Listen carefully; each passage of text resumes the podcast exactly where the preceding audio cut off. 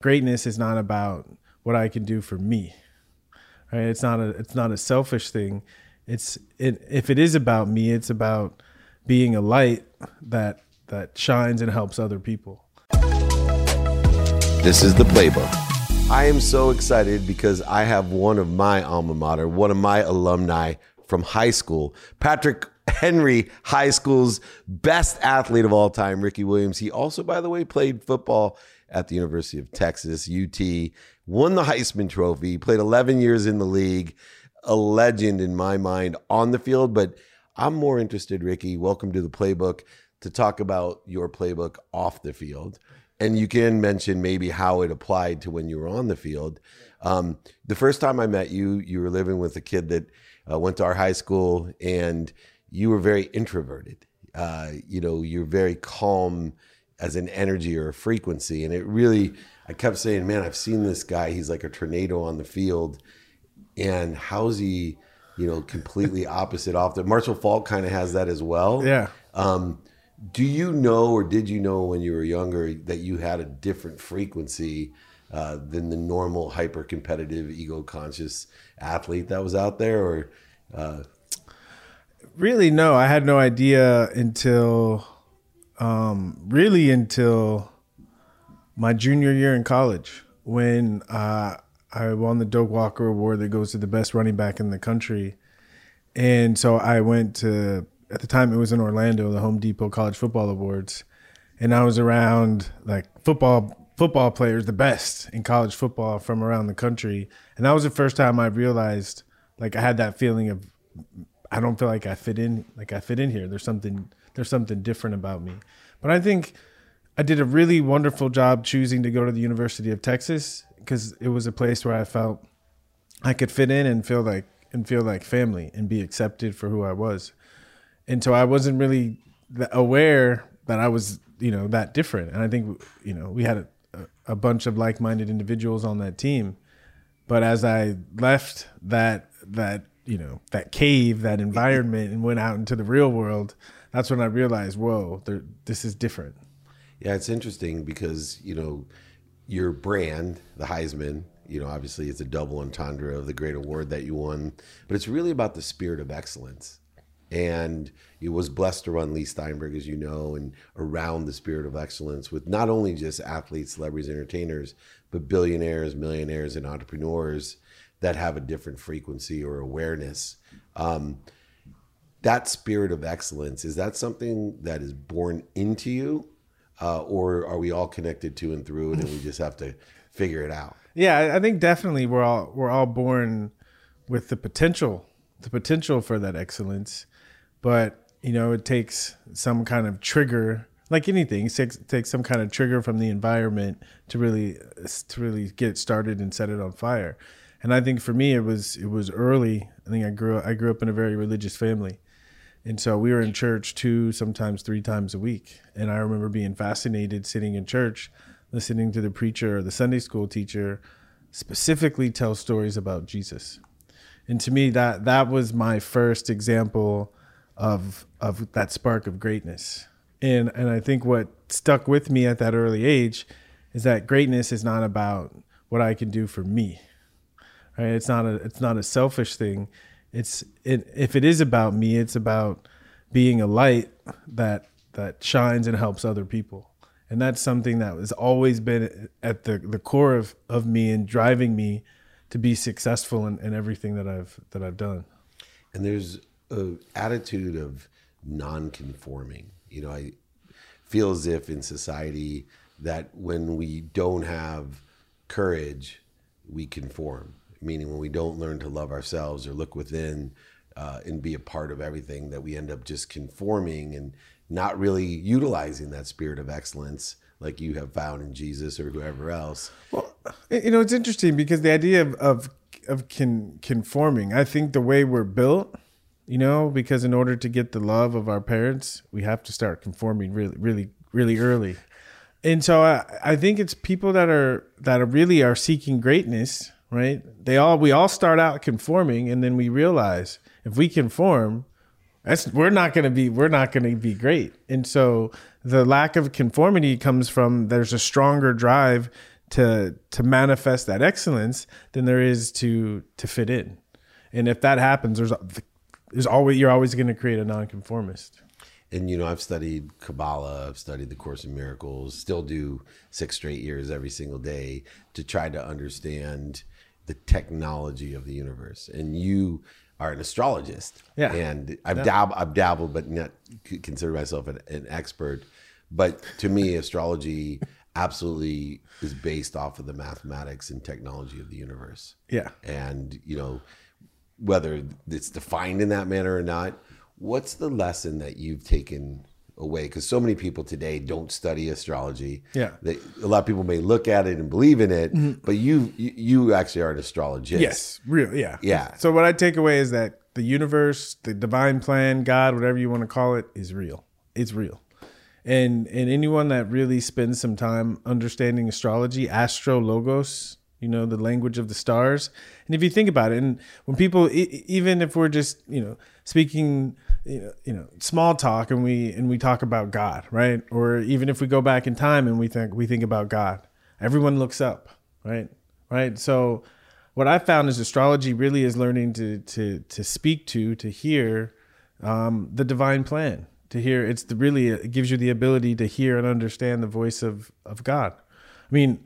you know, we're we have to do a lot of work on ourselves to purify ourselves so that we can interpret the information. But it's it's it's there, and as as I grow in in life and in wisdom, and I come back and I look at my chart or, or my wife's chart or my kids' charts, I, I see deeper deeper patterns because as I become more subtle in the way that I live and the way I perceive, it allows me to perceive more more subtle patterns.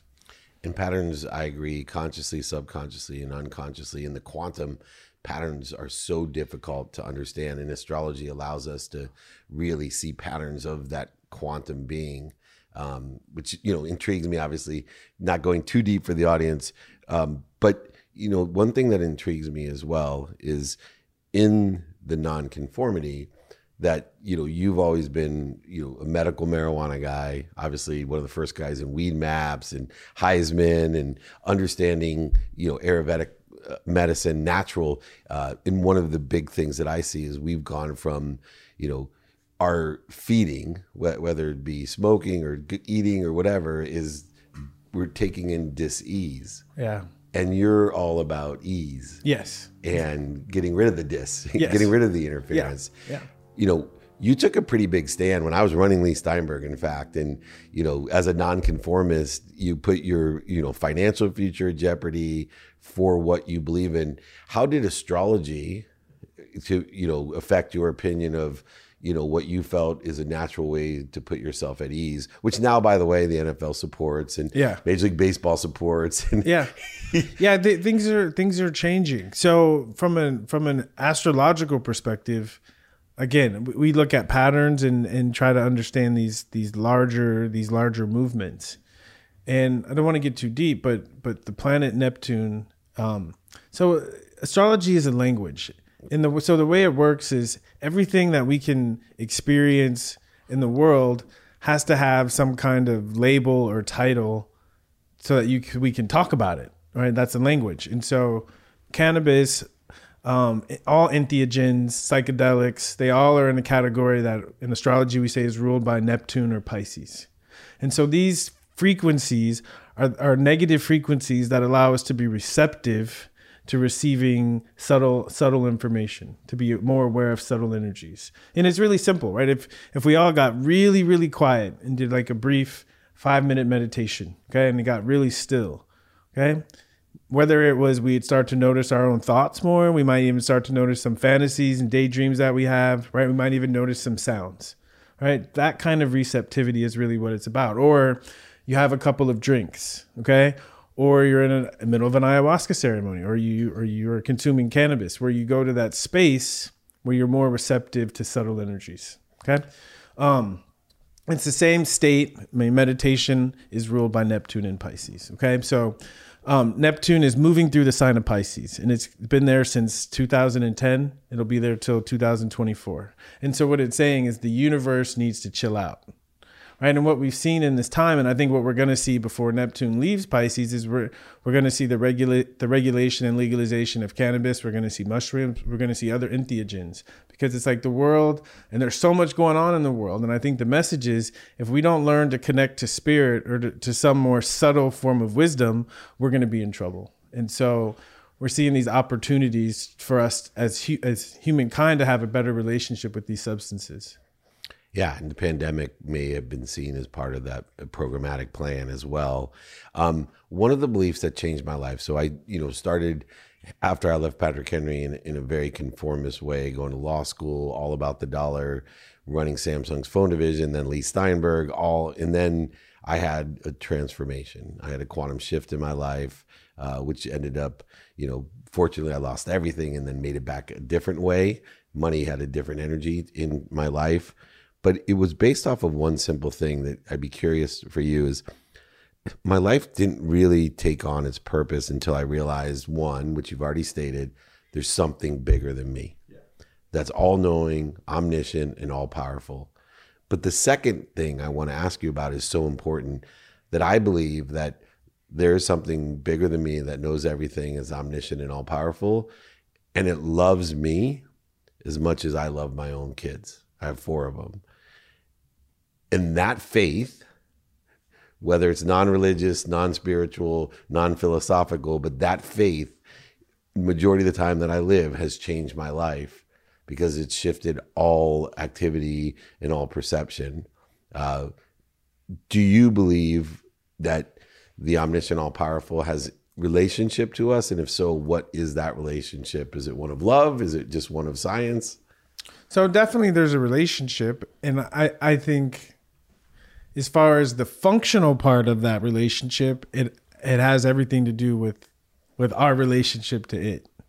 You know, it's like I, I have a sister, and, and, again, we all grew up in the church, and she had a, a really tragic experience of losing a child, and she went through this dark night of the soul where, for her, like that energy let her down, and so the love, the black, whatever we want to say is there, she wasn't receptive to it. So the functional effect of that relationship was that God was was not not on her side, and so that's what she that's what she experienced.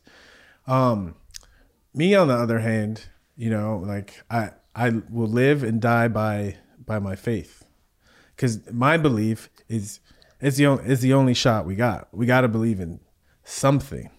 You know, we got to believe in something. And I, I, truly believe we have this ability to perceive truth. And if that we believe hard enough, right, we're going to believe in the wrong things. But if we keep believing, we're going to figure it out, and eventually we're going to find something that actually resonates with us. And and that's what I found. And so my relationship with that divine being is that um, that there's a plan, and there's love, but there's also a directive of you're either going to contribute to the plan or you're going to contribute to not the plan. And for me, I'm always trying to contribute to the plan. And so it's love, but it's it's love that's that's acted on. It's about acts, right? Not about sitting and saying, you know, I need this. I want this. I need this, you know. The other thing I'm really curious about too is the reconciliation of two different frequencies one, the truth, love, thought, and then the man made construct of time. Yeah.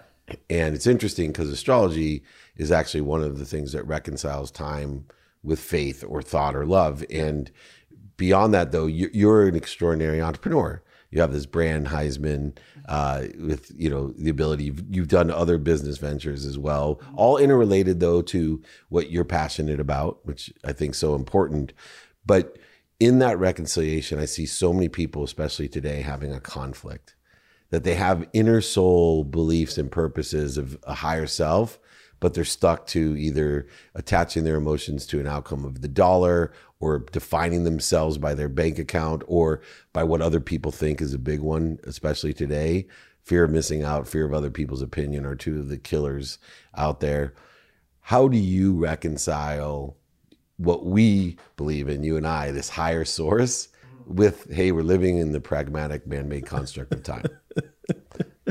You didn't know this uh, entrepreneur oh interview was going this way, right? This is this is that's like it's such a great question because like what you just nailed it. That's really what what everyone on to some extent is is really is really wrestling with, and it was really at the heart of what Martin Luther King Jr. preached: is that there are man-made laws and there are God laws, and we need to try to live to where there there's more overlap.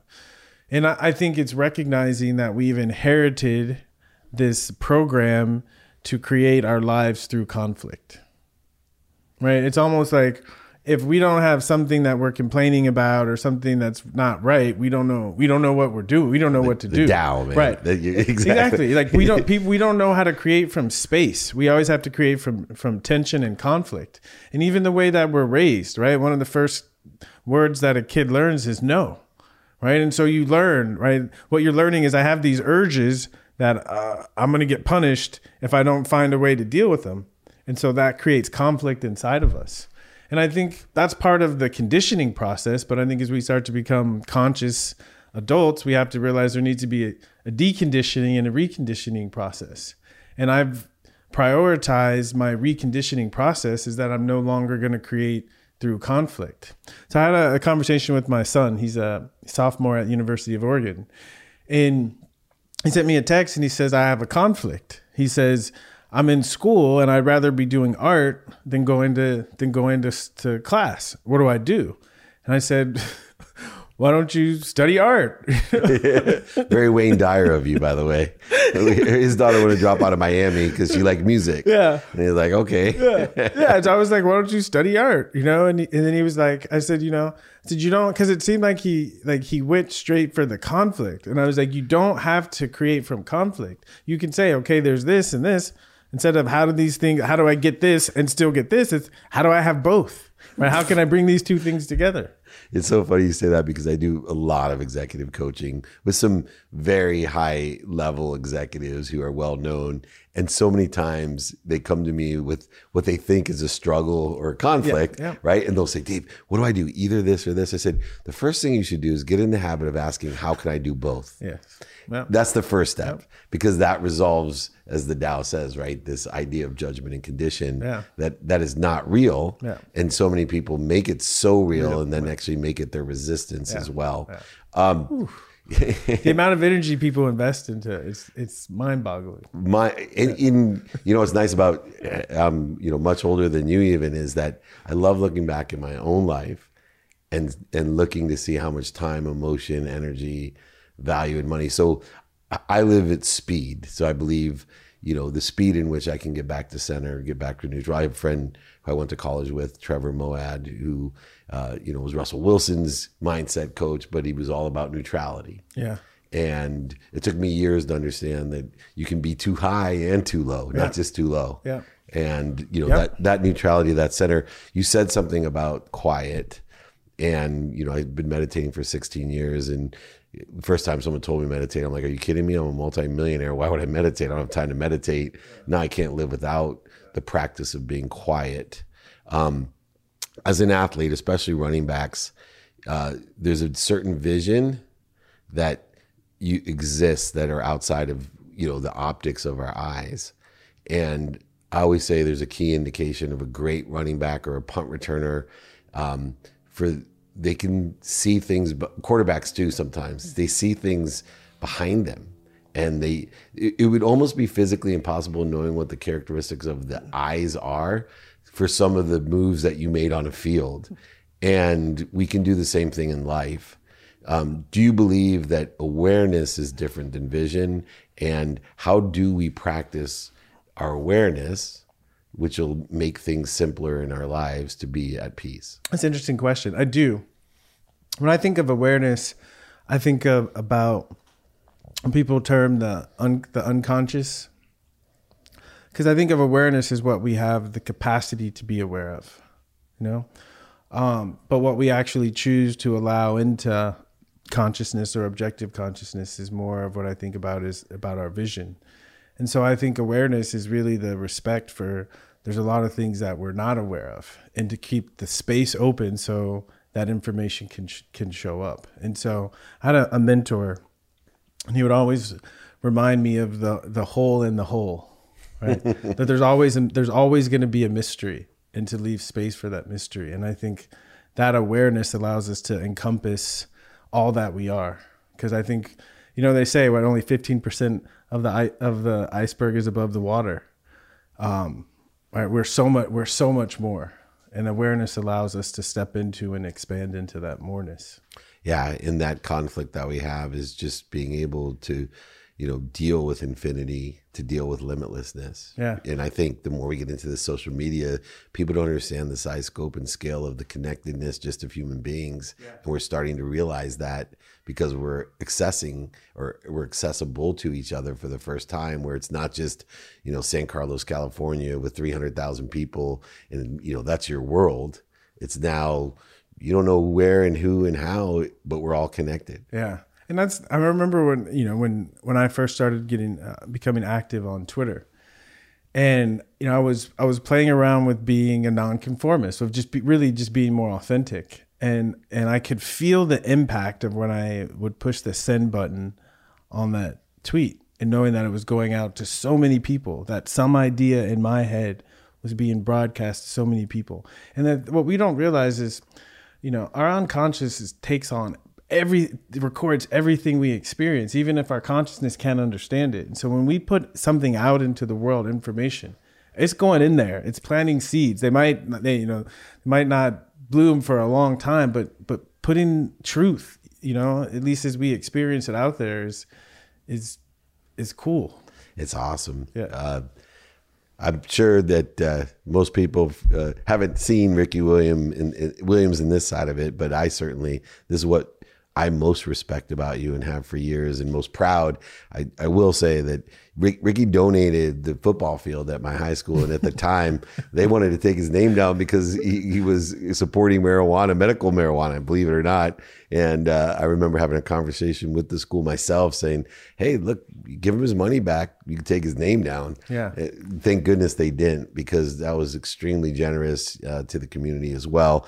Well, you are the spirit of excellence. You may have won the Heisman, the founder of Highsman, uh, but you are a amazing spiritual being having a human existence and experience here with us. And love to do more with you share that wisdom because more people need to hear. I know people look up to you for your athletic ability but i think there's far far more they can learn than just watching you play football for years. It's uh, an incredible enlightenment being here with you. Thank you so much ricky. Oh this was great. And i think all you know all my years playing football really prepared me for for my spiritual life. I remember i was in india taking my first uh, yoga teachers training course. And we were up at six, you know, morning meditation, an hour and a half of yoga, class all day, yoga in the afternoon. I was like, this is training camp. and, and literally, like everyone else, like training camp was complaining about the schedule. And I was like, I was, I was trained for this. Yeah. yeah. That definite adherence and consistent, persistent behavior. Well, this is Dave Meltzer with the incredible Highsman and Highsman the incredible NFL superstar and dear friend of mine, alumnus of my high school, the incredible Ricky Williams.